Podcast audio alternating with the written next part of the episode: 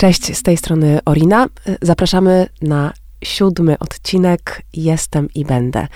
Podcastu, który realizujemy wspólnie Fundacją Małgosi Braunek-Bądź i WOK Polska. A przypomnę, że podcast jest mm, częścią tryptyku, który składa się na cały projekt Jestem i Będę, a w nim zawsze bardzo osobisty felieton bohatera lub bohaterki naszego projektu, przepiękne zdjęcia autorstwa fotografów, e, którzy m, portretują bohaterów i bohaterki e, w własnym e, artystycznym spojrzeniu.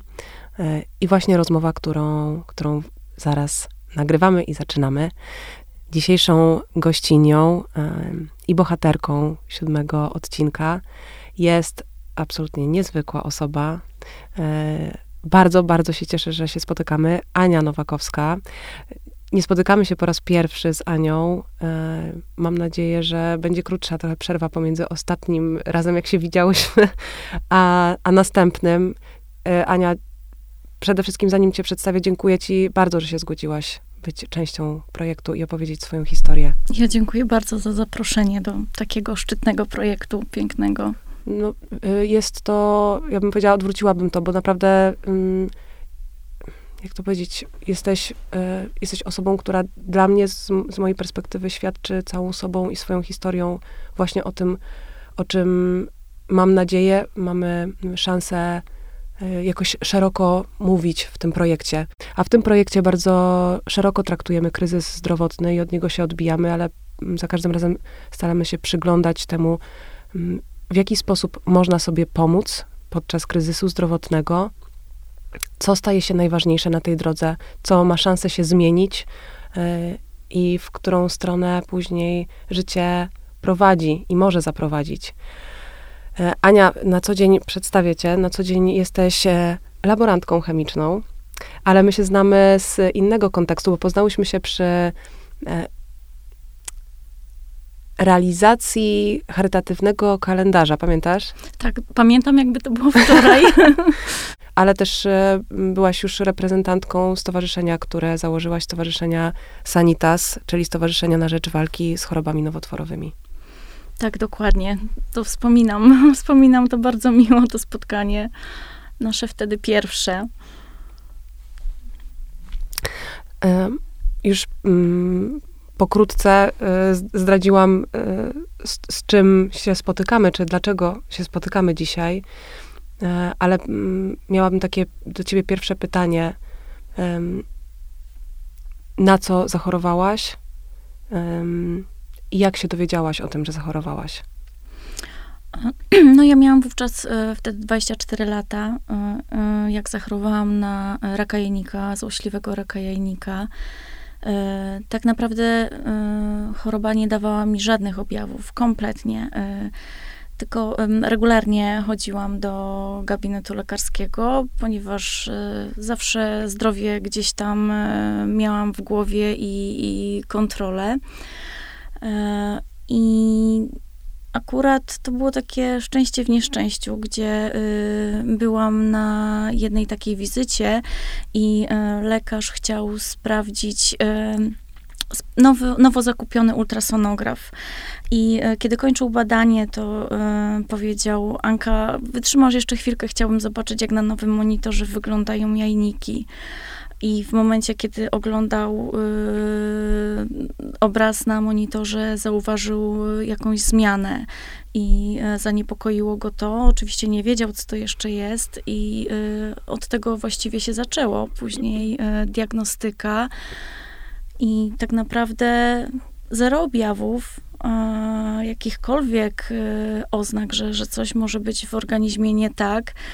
E, Czyli właściwie nagle... można powiedzieć, że, że dowiedziałaś się przypadkiem. Dowiedziałam się przypadkiem. E, kolejnym badaniem były markery nowotworowe e, pod kątem jajnika, czyli CA125, gdzie tak naprawdę przyszły wyniki i wszystko w porządku, jak w książeczce. Wszystkie markery były w porządku, więc nic nie wskazywało na to, że, że może być to cokolwiek w kierunku nowotworowym, a już na pewno nie złośliwy rak jajnika ale niestety później potwierdziło się, że, że, że tak.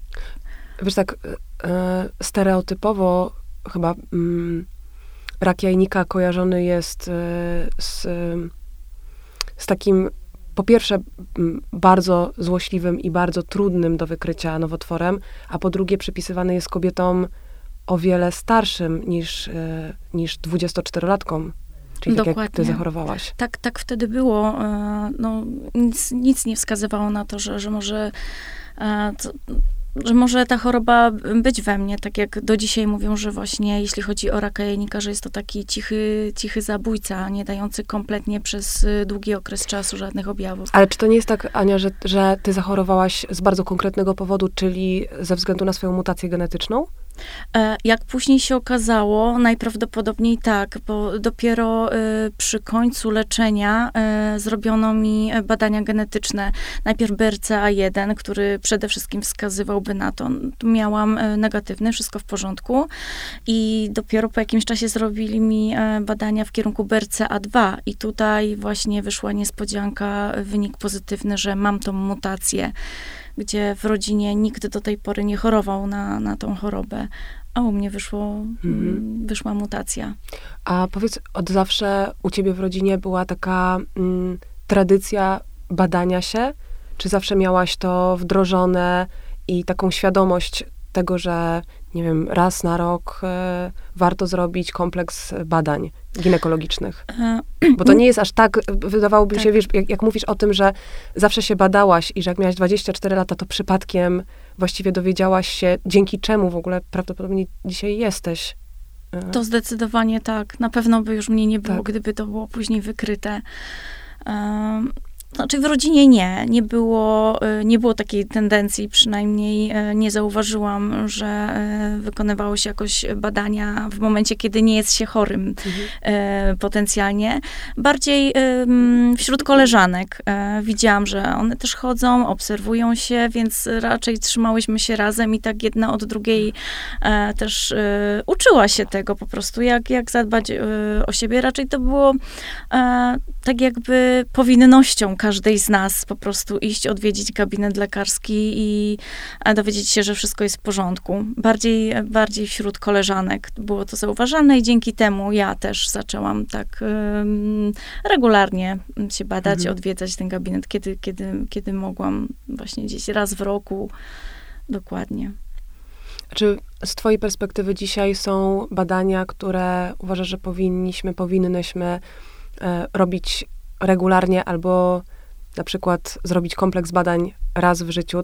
Myślę o badaniach genetycznych, które mm, szczególnie w, wśród osób, y, które są w grupie ryzyka, y, są właściwie teraz całkowicie wskazane, żeby zrobić taki, taki przekrój przez y, przez geny i zobaczyć, czy są, czy mamy, czy nosimy jakieś mutacje.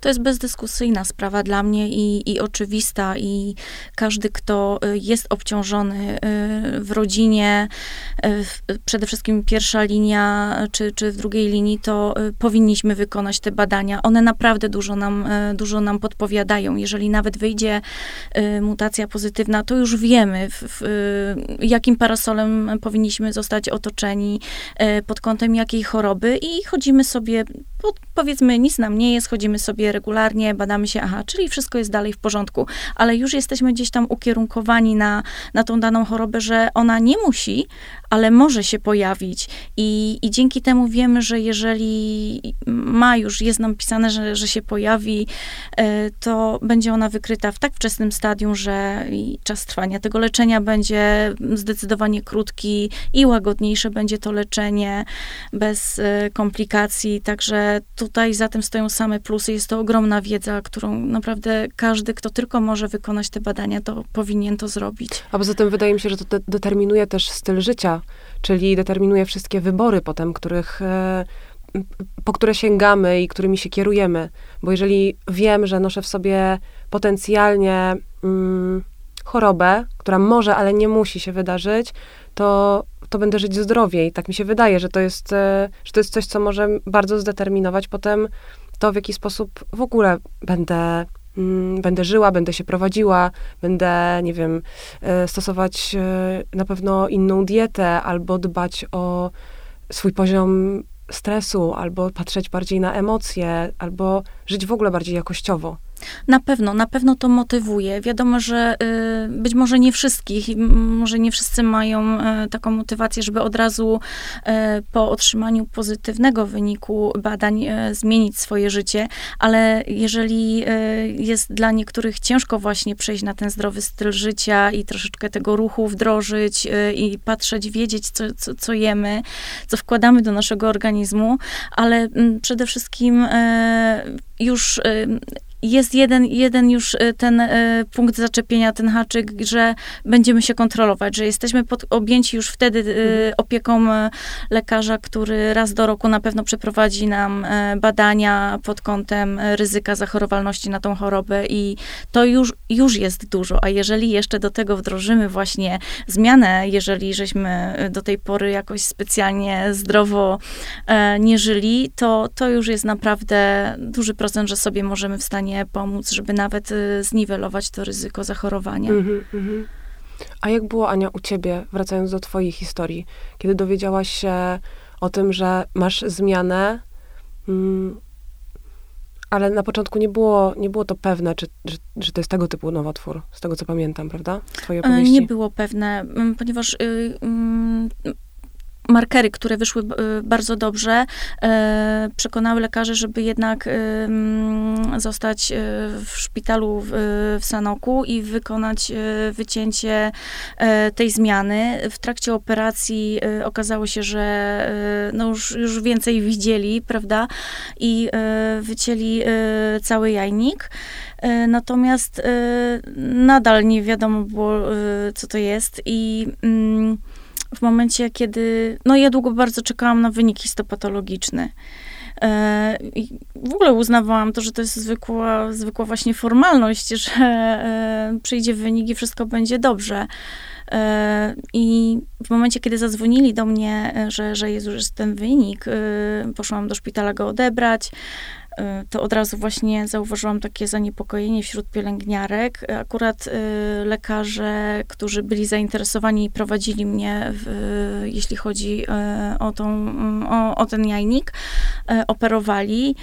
I pamiętam, że pielęgniarki przyprowadziły mnie pod drzwi bloku operacyjnego i a ja mówię, to przyjdę sobie przecież jutro, no mam blisko, nic się nie dzieje, sanok nie jest duży. Nie, nie, nie, to pani zostanie teraz i no wtedy już mm, coś, coś mi nie zagrało ale nie na tyle, żebym jakoś się zaczęła tym martwić. Y, I dopiero w momencie, kiedy y, drzwi się y, otworzyły, pamiętam, zielone były szerokie, i widziałam idących do mnie dwóch lekarzy, jeszcze w fartuchach, to wtedy dopiero, jak zobaczyłam ten obrazek, już czułam, że jest źle.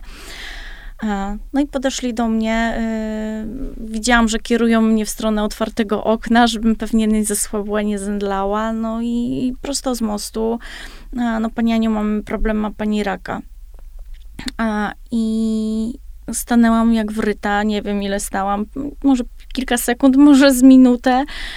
No i tak, nie wiem, czy, czy takie otrzęśnienie i pierwsza moja reakcja to była taka, no to dobra, no to co robimy dalej, bo nie byłam oczytana, jeśli chodzi o leczenie, w ogóle co to jest, raczej wiedziałam, co to jest rak, ale jakby nie wdrażałam się, no 24-latka raczej się nie zagłębia w takie sprawy, zwłaszcza jeżeli jest zdrowa, nic jej nie jest, planuje swoją przyszłość i, i wszystko układa się fajnie.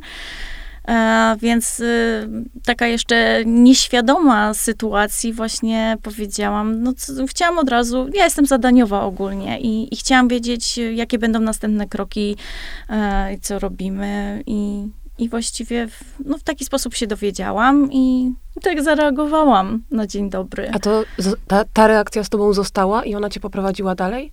Yy, tak, yy, długo, długo było to. Nie, nie, nie miałam takiego jakby w tych pierwszych dniach takiego tąpnięcia. E, wydaje mi się, że, że wynikało to chyba z, też z mojego charakteru takiego optymistycznego i myślę, że też e, z tego, że wśród moich znajomych, mojej rodziny nie, nie było przypadku nowotworu, czyli nie miałam okazji do tej pory spotkać się blisko. Czy po prostu nie wiedziałaś, z czym to się nie wiąże? Nie wiedziałam, z czym to się po prostu wiąże i dlatego myślę, że, że taka była reakcja i tak naprawdę nie, nie sieknęło mnie to aż tak bardzo na dzień dobry. Ta nieświadomość przede wszystkim. Ona mi wtedy pomogła na tamten mm, dzień. Mm, rozumiem. A przyszedł taki moment, kiedy poczułaś to tąpnięcie? Um, przyszedł, przyszedł taki dzień, e, ale nawet, nawet nie. Um, Myślę, że po, po którejś chemioterapii, bo mm, jak już zaczęłam chemioterapię, to oczywiście wiedziałam, że y, wypadną mi włosy, no ale też wszystkim mówiłam, tak jak koleżanki, jej, wypadną ci włosy i tak każdy na mnie patrzył jak, jak y, na taką biedną y, dziewczynkę. Ale nie, no spokojnie, włosy jak włosy odrosną i, i wszystko będzie dobrze. Wydawało mi się gdzieś tam, że po prostu dla mnie to nie będzie problem, że jestem w stanie to bez problemu y, najmniejszego dźwignąć. Ja myślę, że um, stereotypowo większość osób kojarzy nowotwór właśnie z, z takim bardzo zewnętrznym wrażeniem, czyli chemioterapia równa się wypadanie włosów. I ja pamiętam też e, po mojej mamie, jak dowiedziałam się, że moja mama, zresztą moja mama e, zmarła na, na raka jajnika, więc jest to, jest to w jakimś stopniu choroba, która, czy nowotwór, typ nowotworu, który, który bardzo dobrze znam, w takiej wersji akurat bardzo późno wykrytej u mojej mamy. I jest on ba bardzo trudny do wykrycia i tak jak powiedziałaś, to jest, on jest znany pod nazwą cichy zabójca, dlatego że długo nie daje objawów. E, ale też pamiętam moją pierwszą myśl związaną z chemioterapią, że to będzie, to będzie wypadnięcie włosów. I dopiero później okazuje się akurat, um, mogę powiedzieć z perspektywy osoby wspierającej, ale dopiero później okazuje się, z czym to tak naprawdę się wiąże, jak ogromnym wysiłkiem dla organizmu to jest, jak e, bardzo dużo wsparcia wymaga osoba, która przechodzi przez chemioterapię i różnego rodzaju wsparcia. Nie, nie, mówię tylko o wsparciu takim czysto fizycznym, na przykład, żeby wzmocnić organizm, ale też po prostu bliskich osób, czy takiego bezpiecznego środowiska, czy poczucia nadziei. To są, to są takie kluczowe rzeczy, które mogą zaważyć w tym najtrudniejszym momencie. Chciałam się ciebie zapytać o ten moment, e, o ten twój moment, z jednej strony odbicia, czyli tego, tego mm, kiedy Oczywiście, y, znając Twoją historię, wiem, jak, jak ciężkie to leczenie było, ale, ale był też moment, który, w którym znalazłaś siłę i chciałam zapytać o to, co było dla Ciebie tą siłą i co było dla Ciebie tym momentem odbicia się. Sam moment taki przełomowy, y, to, to jest, y, jak leżałam w szpitalu w Poznaniu, E, to znaczy taki przełomowy, jeśli chodzi o moją taką fizyczność, gdzie już tak naprawdę nie miałam siły utrzymać e, ani filiżanki, ani szklanki w dłoni. E, I tak naprawdę wtedy sobie pomyślałam, nie, no to się nie uda. To był wieczór, jak już zaczęłam mieć takie właśnie myśli, gdzie już nie stawałam nawet do ubikacji nie miałam sił e, w szpitalu, a wcześniej sobie chodziłam e, po prostu jakoś powolutku, powolutku. I, i wtedy tak jakby mm, zac zaczęłam jakby czuć, że jutra może już nie być że tak naprawdę to, to, chyba już, już nie dam rady i ciężko mi się oddychało. Y, po prostu jakby też miałam takie te mroczki y, przed oczami. Cały czas odpływałam, co chwilę jakoś y, traciłam tą świadomość. I, I wtedy tak naprawdę zdałam sobie sprawę, że mogę umrzeć. No tak, raczej sprawę to cały czas gdzieś tam miałam to z tyłu głowy, ale ja to tak jakby po części nie umiem tego obrać słowa, ale jak, tak jakby poczuła. I nie bałam się tego, co mnie wtedy bardzo zaskoczyło. Ja naprawdę nie bałam się, że, że umrę. I byłam z tym pogodzona, że jutro mogę, mogę się już nie obudzić, po prostu, że jutra może nie być. I pamiętam, wtedy padał deszcz. Wieczorem rolety były, żaluzje zasłonięte w, w szpitalu, na sali. I z tą świadomością po prostu zamykałam każdorazowo oczy, gdzieś tam się y, ocknęłam raz na jakiś czas, myślę, aha, dobra, jestem, nie wiem gdzie, ale gdzieś jestem, ale po prostu już tak, taka byłam spokojna, y, czułam nawet swój spowalniający oddech, jakoś tak byłam świadoma tego, że chyba ja już y, przemieszczam się, nie? I nagle otwieram oczy, y, słyszę samolot. E, tam akurat chyba ten szpital był blisko e, lotniska. Widzę promienie słońca, raczej czuję, bo jeszcze wtedy tak nie, nie, nie za bardzo widziałam. I y, ja poprzedniego wieczora już nawet nie potrafiłam odwrócić y, y, głowy w jedną lub drugą stronę, żeby spojrzeć za okno. Ja odwróciłam sobie głowę, patrzę, leci samolot, świeci słoneczko i tak jakoś nieświadomie sięgnęłam sobie po y, wodę, zawsze stała na, na tym biurku. I to było niesamowite. I tak y, i usiadłam, też nieświadomie. I dopiero jak usiadłam i, i, i szłam do, do tej ubikacji, to sobie myślę, co jest? Ja przecież. Co jest, co jest grane? No przecież przed chwilą jeszcze nie mogłam nic zrobić, nie mogłam wstać, nie, żeby usiąść, to już graniczyło z jakimś dla mnie cudem. Ale ja nie wiem, co wtedy się wydarzyło. Nie wiem, przez tą noc, czy, czy przez jakąś chwilę ale ja sobie znalazłam taką energię, miałam wtedy, że od tamtego już dnia poszłam sobie do ubikacji. Pamiętam, y, pielęgniarki y, rano przyszły, żeby zmierzyć temperaturę, ciśnienie i tak dalej, a widziałam ich wzrok wieczór. E, I widziałam też w ich oczach po prostu już, nawet nic nie, nie, nie, nie mówiłyśmy, bo jakoś tak też żeśmy się z niektórymi zaprzyjaźniły tymi pielęgniarkami. Widziałam ich troskę i, i też taki strach w oczach. A rano y, ja wychodzę z ubikacji, one wchodzą i jakby zobaczyły po prostu, e, nie wiem, co, co, jakieś takie e, zdziwienie, no, coś niesamowitego i później same właśnie zaczęły mówić, Jezu, dziewczyno, ale, ale jak, jak? Ja mówię, nie wiem jak, ale po prostu jest dobrze, damy radę, jest dobrze. I od tamtej pory tak naprawdę już e, nie było takiego dnia, e, jeśli chodzi o moją fizyczność, że, że hmm. aż takie miałam taką jakby fizyczną zapaść. Hmm. Już się czułam w miarę, w miarę dobrze. E, później już była ta operacja, więc wiadomo jak to po operacji, że, że, że jest się zobolałym, ale czegoś takiego już nie miałam od tamtej pory. To był taki moment po prostu wybicia się. To było no, dla mnie taki coś... moment graniczny. Graniczny. To, to było dla mnie jakieś takie... Mm, nierealne przeżycie i nie umiem tego wytłumaczyć po dziś hmm. dzień. Wiem tylko jedno, że nie bałam wtedy, nie bałam się śmierci. Nie wiem, dlaczego nie bałam się i myślę, że, że nawet do dziś dnia się nie boję. Ale właśnie chciałam zapytać, czy to coś w tobie zmieniło? Bardzo dużo. Bardzo dużo. Ja y, w ogóle zaczęłam zauważać inne rzeczy wtedy. Jak, y, ja widziałam po sobie tą zmianę. optymizm ponad wszystko i, i takie myślenie pozytywne. Ja to widziałam, że. Y, te dwa dni niby dzieliła je tylko noc, a, a stworzyło moje życie na nowo. Po prostu jakby ktoś przedzielił mój charakter, moją osobowość, po prostu zamknął tam drzwi i otworzył nowe, takie lepsze. Mhm.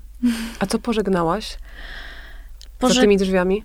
Pożegnałam y, smutek, E, pożegnałam e, takie przejmowanie się drobiazgami, to na pewno. E, sprzeczki, jakieś takie kłótnie o byle co, to zdecydowanie tak.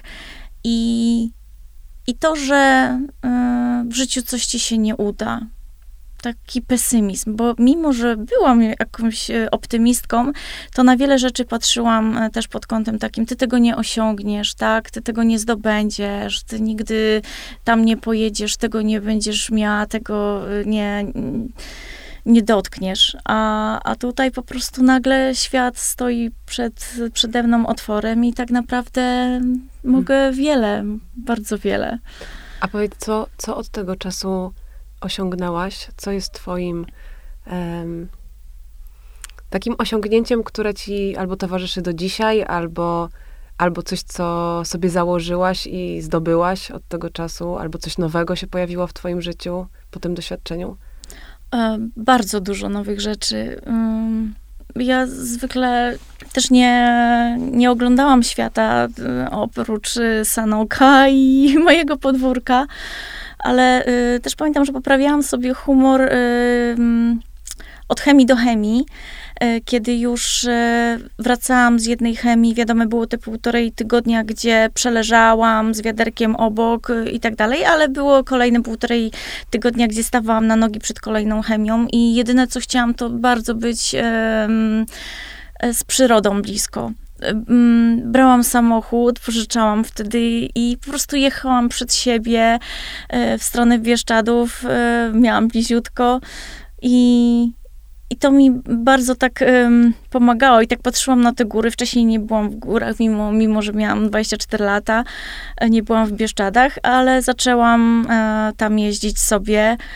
I od tego zaczęło się, pamiętam właśnie, jak sobie pomyślałam, popatrzyłam na jedną z połonic, pomyślałam, kiedyś ja tam stanę, kiedyś ja tam będę, tylko, we, tylko w, e, wrócę do zdrowia, wrócę do formy, wyleczę się i jak y, udało, jak już e, byłam silniejsza po całym leczeniu, po tych operacjach, chemioterapiach, e, to zaczęłam chodzić właśnie e, te góry. I to tak, to, to jest już choroba taka nieuleczalna pozytywnie dla mnie, bo zakochałam się w nich i z każdą chwilą, z każdym dniem coraz bardziej y, mnie do siebie przyciągają. Ja po prostu wstawałam z myślą o nich i kładłam się spać i już myślałam, gdzie, gdzie ja pójdę. Ja po prostu, y, ja nie przestawałam marzyć. Dawałam sobie y, cele i trzymałam się tego, y, po prostu planowałam i wizualizowałam sobie różne rzeczy, że jestem na tej górce, albo widziałam, jak jeździli różni ludzie motocyklem, jak mi się to podobało, bo mi się kojarzyło to z taką wolnością. I, i ja sobie tak wyobrażałam siebie na tym motocyklu. Tak, to, to, było to, że y, poprzez marzenia ja widziałam, wizualizowałam sobie y, sytuacje, w których chcę się znaleźć. I ja mocno w to wierzyłam, że ja się w tych sytuacjach znajdę. I, no i znalazłam się w niejednej takiej sytuacji, także to mi pomagało. Zrobiłaś że... prawo jazdy. Zrobiłam prawo jazdy, tak, na motocykl. E, I no ale jak usiadłam pierwszy raz za stery swojej tej maszyny, no to to było nie, nie do ocenienia. To uczucie wspaniałe. Dawało mi duże wytchnienie. Zresztą e, do dzisiaj e, jest taki moment, że po prostu też na wszystkie troski, na, na problemy dnia dzisiejszego to jest to niesamowita odskocznia taka dla mnie. Także przede wszystkim marzenia. Jak chorujemy, to musimy dalej marzyć. Nie możemy przestać marzyć i to mnie trzymało właśnie. Takie planowanie. O tyle, o ile planowanie, ale to takie właśnie marzenia. Mhm. Czy jest jeszcze coś, co dla ciebie było naprawdę pomocne, wyjątkowo pomocne? Wtedy, w e, tamtym czasie? W czasie choroby, na tamten moment, yy, no tak naprawdę działy się dwie rzeczy obok siebie. Yy, raz, że właśnie jeździłam na leczenie, czyli, czyli działo się coś właśnie takiego smutnego, niepewnego. A z drugiej strony mm, nie odwoływaliśmy terminu ślubu, więc te przygotowania do ślubu, gdzie też jak tylko stawałam na nogi, to koleżanki mnie brały, dobra, idziemy suknię przymierzać, bierzemy suknię, dobra, to y, jak, jaka sala, co i jak, no tak samo fryzjerka, y, bo mm, no, oczywiście do ślubu szłam w peruce, nie miałam brwi, nie miałam rzęs, więc też miała y, troszkę pole do popisu, nie miała łatwo, ale, ale dobraliśmy taką króciutką e, perukę i myślę, że te takie właśnie przygotowania y, do ślubu y, dużo mi też pomogły, bo nie skupiałam się na, na, na chorobie bardziej, na przeżywaniu i psychicznym, i fizycznym. Tego tylko jak już stawałam na nogi, to po prostu cała para moja energia szła właśnie w przygotowania, w przygotowanie ślubu, wesela, spotkania z koleżankami, no, wtedy też Wtedy też przyszedł taki moment y, weryfikacji chyba moich znajomych, bo niektórzy, gdzie oceniałabym do tej pory, mm, którzy byli blisko mnie, było wszystko fajnie, no to odsunęli się ode mnie. Nie wiem, może traktowali to jako choroba zakaźna, a, a niektórzy, po, po których nawet mogłabym się nawet nie spodziewać, y, tak naprawdę towarzyszyły mi przez całą chorobę, były przy mnie, wspierały mnie, ale tak normalnie nie, y, nie ubolewały nad, y, nad sytuacją, tylko po prostu, kiedy tylko mogłam, to jeździłyśmy też gdzieś tutaj na koncercik, to gdzieś wieczorkiem jakieś winko się usiadło. E, także mm, to też właśnie że, y, osoby, które nas otaczają, przede wszystkim hmm. pozytywne. Wtedy nauczyło mnie ta sytuacja właśnie, jeśli chodzi o, o znajomych, przyjaciółki, pokazała mi, że najlepiej otaczać się osobami pozytywnymi i i tak naprawdę życie jest za krótkie, żeby zmuszać się do kontaktu y, na siłę z osobami, które tak naprawdę e, nic dobrego na mnie nie mm. wnoszą. Także tutaj, tutaj też na pewno takie postrzeganie znajomości y, do dziś mi, mi to pozostało i otaczam się osobami optymistycznymi, mm. takimi zwariowanymi, które mnie wynoszą do góry, ja ich wynoszę do góry i wszyscy siebie wynosimy do góry. Właśnie chciałam się też ciebie zapytać o to, jak, jak właściwie choroba zdeterminowała twoje życie dzisiaj, czyli jak żyjesz dzisiaj i co zostało z tego, co opowiadasz, z, tego, z tych momentów przełomowych, z tego, co było wtedy najważniejsze. Już trochę powiedziałaś o tym, że góry zostały do dzisiaj, że motor został do dzisiaj, że twoje pozytywne nastawienie i marzenia, jestem przekonana, że też zostały do dzisiaj. Wszystko zostało. Ja marzę mhm. teraz na potęgę w ogóle. E, to jest postępujące naprawdę y, z wiekiem coraz, coraz mocniej. Także y, i najpiękniejsze jest to, że wiele tych marzeń się spełnia e, i nie zamykają się przede mną te drzwi. Także myślę, że taka siła nasza woli, pragnienia czegoś, prowadzi nas do tego. Jeżeli bardzo w to wierzymy, bardzo tego chcemy, to tak. No, ja uwielbiam siebie teraz taką, jaką jestem, e, niż e, taką, którą byłam przed chorobą. Także choroba naprawdę dała mi bardzo dużo i e, nawet gdyby teraz ktoś mi powiedział, że mm, daje mi tą moc, tak, że mogę cofnąć czas, i nie zachorować, tak? Czyli wtedy urodzić dziecko, y, mieć właśnie gromadkę y, e, dzieciaków, to mogę to zrobić. Ale może też z perspektywy teraz czasu, to y, w życiu nie cofnęłabym czasu. Mhm. Cieszę się z tego, co, co mam, e, doceniam to bardzo. Każdą minutę życia doceniam. E, widzę rzeczy, których nie dostrzegałam wtedy. Może to jest banalne, może dużo ludzi też po chorobach tak mówi, ale tak jest. Tak, tak naprawdę to, to się dzieje i nie cofnęłabym czasu nie ma mowy. Nie. Mogłabym przejść jeszcze raz przez, przez tą chorobę, żeby mieć to, co teraz mam i być taką, jaką jestem teraz. I tych ludzi, którzy mnie otaczają, wspaniałych. Pięknie o tym mówisz i pięknie o tym piszesz. Myślę, że to, co się bardzo dla mnie wybija i co jest takie poruszające w, w tym, co mówisz, to są, to jest moc relacji, moc miłości i moc e, też takiego odpuszczania i akceptacji tego, że coś tracisz, ale coś zyskujesz. Bo, bo tak jak mówisz, straciłaś możliwość e, biologicznych dzieci, ale za to mm, masz pełną rodzinę. Tak, dokładnie. Są, tak jak e, wtedy stanęłam przed największym wyborem właśnie, kiedy usłyszałam, że muszę mieć wykonaną tą operację radykalną i już wiedziałam, co się z nią wiąże, no to e, chciałam poruszyć niebo i ziemię, żeby usłyszeć chociaż od jednego lekarza, e, że nie, nie musisz, nie musisz się operować, możemy podjąć to ryzyko i y, na przyszłość urodzisz y, dziecko i, i tak dalej. Natomiast y, usłyszałam za każdym razem, najbardziej to mm, pamiętam lekarz z Łodzi, który, ja nawet nie jeździłam, ja tylko wysyłałam maile, bo ja nie byłam w stanie też jeździć wszędzie e, na, na konsultacje a, i wysyłałam maile. So myślę, no zdaję sobie sprawę, że może nikt nie odpisać, ale e, nie zdarzyło mi się, żeby ktoś właśnie nie odpisał. Każdy lekarz mi odpisał tam, gdzie e, zwracałam się o, o taką poradę, podpowiedź, co powinnam zrobić to y, mm, właśnie z Łodzi zadzwoniła do mnie najpierw sekretarka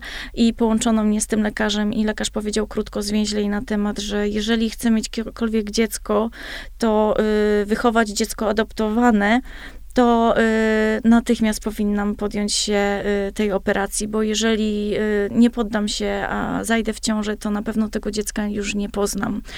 I te jego słowa po prostu takie rzeczowe, logiczne na tamtą chwilę, już wtedy, już nie musiałam nigdzie nic pisać, już wiedziałam, że tak, no, nie ma o czym mówić, po prostu idziemy na operację i, i tyle. Kontynuujemy to. Mhm. Dzisiaj masz syna. Dzisiaj mam tak, dzisiaj mam synka, już ma um, 11 lat, za chwilkę będzie miał 12 lat, także no, jest cudowny. Także mam rodzinę, o której marzyłam, jestem, jestem w niej szczęśliwa. I o to chodzi. Nieważne, czy, czy, czy rodzimy naturalnie, czy po prostu adoptujemy. Jest, jest to nie do odróżnienia tak naprawdę. Tak mi się wydaje, na pewno. Ania, a jeszcze chciałam zapytać się ciebie o twoją drogę związaną z założeniem stowarzyszenia. Um, stowarzyszenie jest odpowiedzią na co dokładnie i, i jakie twoje potrzeby realizuje względem też um, czy systemu leczenia, czy wsparcia osób z nowotworami? Gdzie widzisz luki i jakbyś, um, jakbyś widziała zapełnienie tych luk? W, w opiece zdrowotnej. Oczywiście nie, nie musimy mówić bardzo szeroko o całej opiece zdrowotnej, ale na podstawie Twojego doświadczenia i też spotykania się z, e, teraz już na przestrzeni wielu lat z osobami, e, które teraz czynnie chorują, przechodzą przez choroby. Mhm. E, ja zaczęłam się zastanawiać nad tym, dlatego że ja szukałam, szukałam, e, będąc chora, e, zwłaszcza w tym regionie podkarpackim, szukałam osoby tak młodej jak ja, kobiety z podobną chorobą, z którą mogłabym sobie na tamten moment porozmawiać. Hmm. I niestety nie było żadnych organizacji w naszym regionie, no bo nie chodziło mi o telefoniczny kontakt, tylko po prostu, żeby z kimś być oczy w oczy i, i nie znalazłam. Natomiast, no oczywiście jest tajemnica lekarska, więc żaden z lekarzy ani nazwiska, ani numerów telefonów nie dał. E, e, po chorobie usłyszałam wręcz, że e, po tym rozpoznaniu w tym naszym regionie żyję tylko ja po pięciu latach, bo dopiero po, po tych pięciu latach od choroby zaczęłam w ogóle się zastanawiać nad tym, żeby e, za, założyć to stowarzyszenie. I e, tak naprawdę nie chciałam, żeby tak młode e, osoby jak ja e, po prostu umierały na, e, na choroby nowotworowe, nie tylko na, na jajnika. E, ale no i wtedy y, zaczęłyśmy właśnie z, z, moimi koleżankami rozmawiać na ten temat i sobie myślę, nie, no stowarzyszenie będzie taką furtką, która otworzy też y, tym osobom y, wspólny kontakt ze sobą. Taką grupę, od grupy wsparcia byśmy zaczęły, po też y, profilaktykę, bo w naszym regionie to wówczas bardzo kulało. Jak tak już zaczęłam później sobie rozmawiać tam z osobami, no to żadna nie chodziła do, e, nie kontrolowała się tak, jak, e, jak powinna. E, już też nie mówię tylko o tak zwanym podwoziu, ale ogólnie, że u nas jeszcze jest bardzo dużo do przepracowania, do zrobienia i i tak y, powstało to stowarzyszenie. Było pierwsze spotkanie takie jeszcze nieformalne, gdzie zrobiliśmy spotkanie profilaktyczne, y, czyli y, pod kątem nowotworów u kobiet. No to była cała sala tak naprawdę. I w momencie, kiedy opowiedziałam też tą moją historię, no to mm, odzew był niesamowity. Kobiety, które wychodziły z tego spotkania, podchodziły do nas i mówiły, że one już się zapisują, one już idą zapisywać się, więc y, po prostu to mi dało jeszcze takiego kopa, że to był dobry krok. Y, I y, Później y, już y, jakby nie, nie, tylko działałyśmy na, y, w naszym regionie, ale też uczestniczyłyśmy w różnych konferencjach, spotkaniach w Warszawie. Stąd też poznaliśmy bardzo dużo ludzi też z innych organizacji i tak wspieramy się razem, jeśli chodzi o udoskonalanie I stąd właśnie. pośrednio my się znamy. Dokładnie, tak, tak. Stąd wspieramy się razem właśnie, jeśli chodzi też czy mm, o, o to takie tuptanie, o refundację niektórych leków, y, o na, nacisk na rozszerzenie tej takiej profilaktyki bezpłatnej. Y, I tutaj y, też przeróżne kampanie, takie, które właśnie tych kampanii jest dużo, jak widzimy wszędzie, ale czasami y, znajdzie się osoba w, tym swoim odpowiednim momencie, która przeczyta choć jedno zdanie na temat zdrowia i i po prostu to będzie to. I... Albo usłyszy twoją historię na przykład, bo myślę, że też moc ma, ogromną moc ma opowiadanie historii i mówienie bezpośrednio do osób zainteresowanych, tak jak mówisz o spotkaniu w, w konkretnym regionie, gdzie jedziesz i spotykasz się z, z kobietami albo z, z ludźmi, opowiadasz to, co tobie się przytrafiło, to, co jest najważniejsze, i to nagle otwiera uszy, otwiera serce i popycha do działania.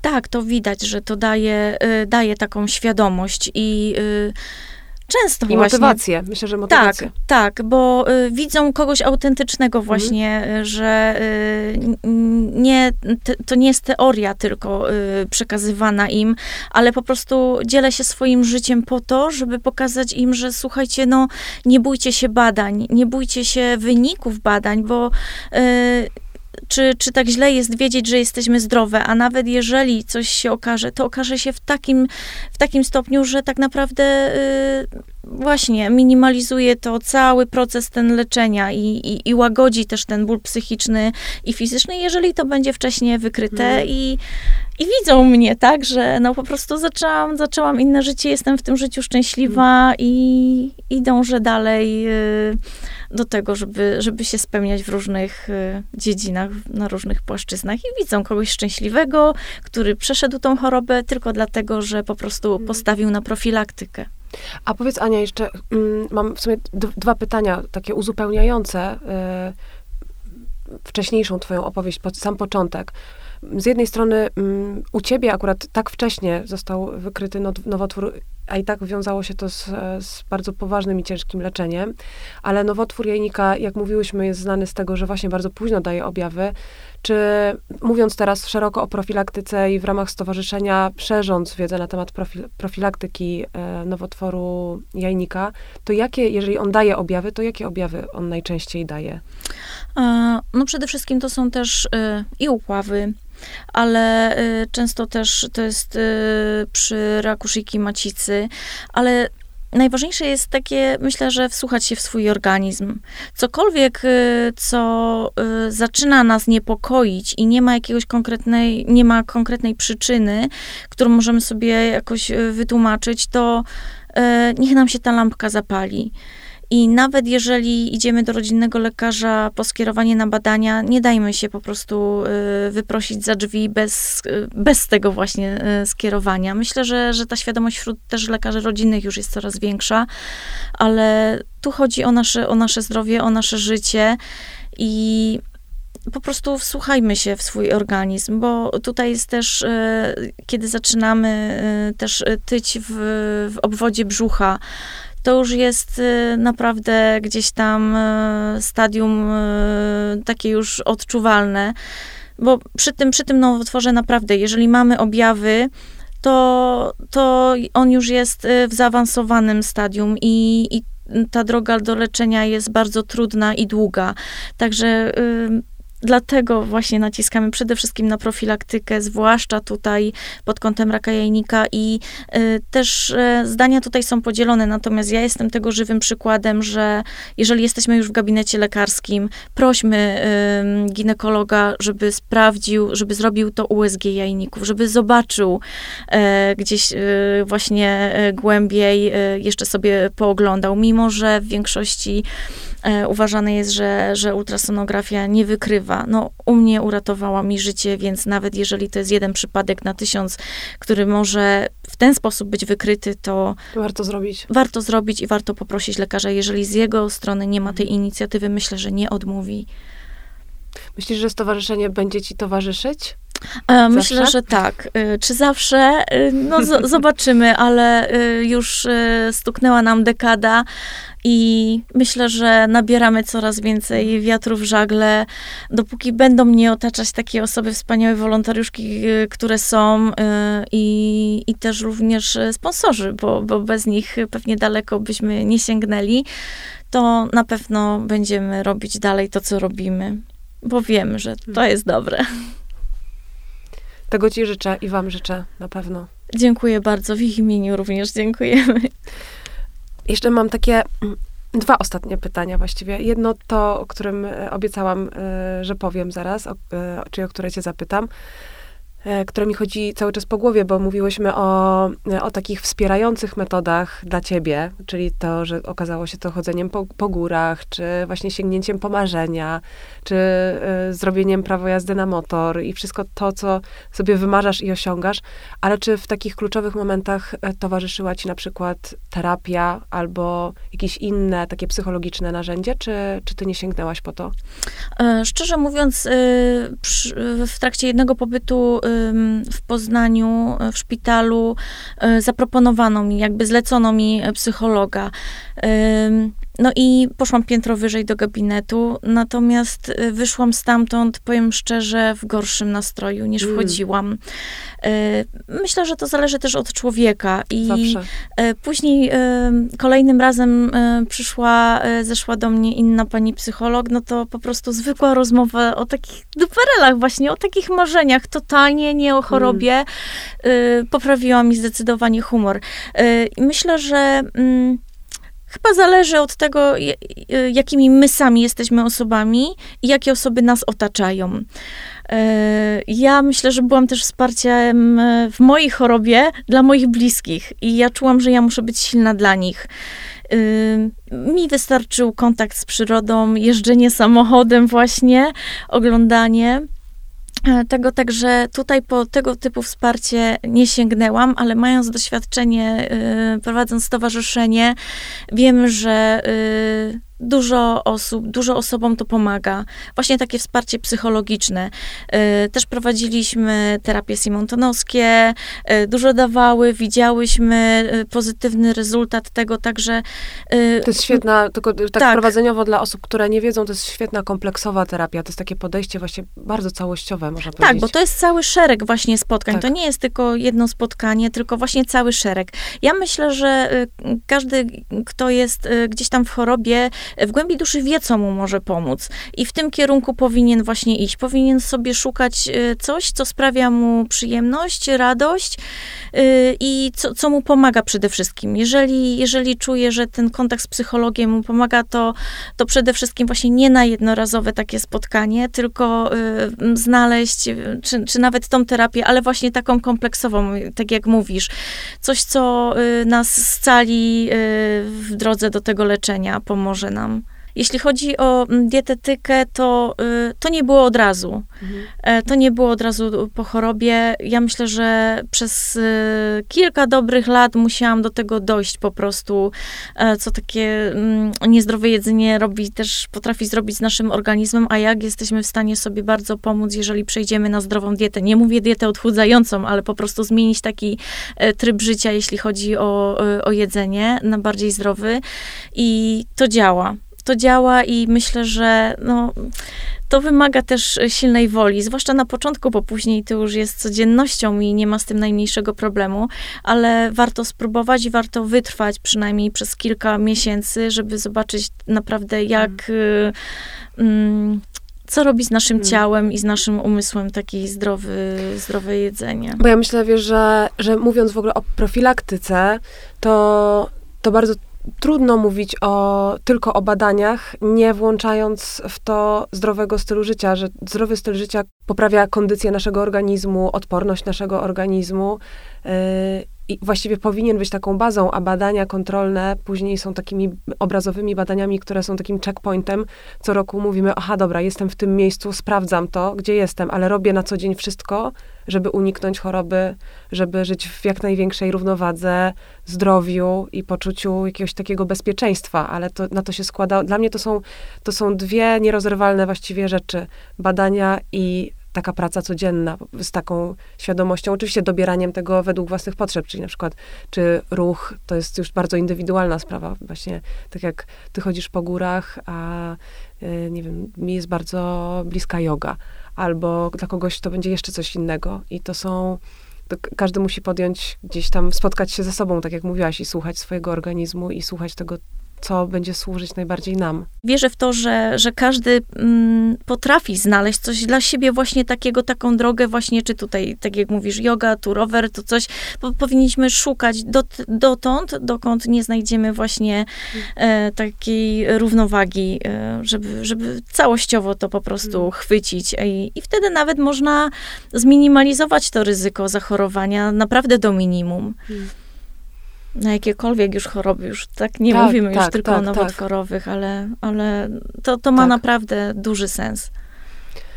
Mam ostatnie, Ania, do ciebie pytanie, e, bo dużo, dużo się tego przewijało i nie mogę nie zapytać się ciebie o, e, o czym marzysz teraz. O czym marzę teraz? Mm, pomijając takie górnolotne już typu, żeby być zawsze szczęśliwą i zdrową, to cały czas marzę, żeby piąć się w tych górach. Tak, takie bardziej przyziemne moje marzenie osobiste to tak.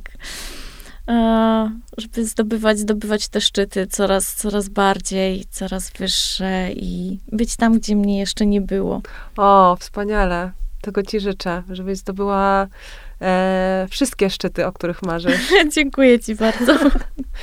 Ania, dziękuję Ci bardzo za naprawdę za wszystko, za Twoje świadectwo, za to, co robisz i życzę Ci też e, rozwoju stowarzyszenia i szerzenia wiedzy, która jest tak bardzo potrzebna.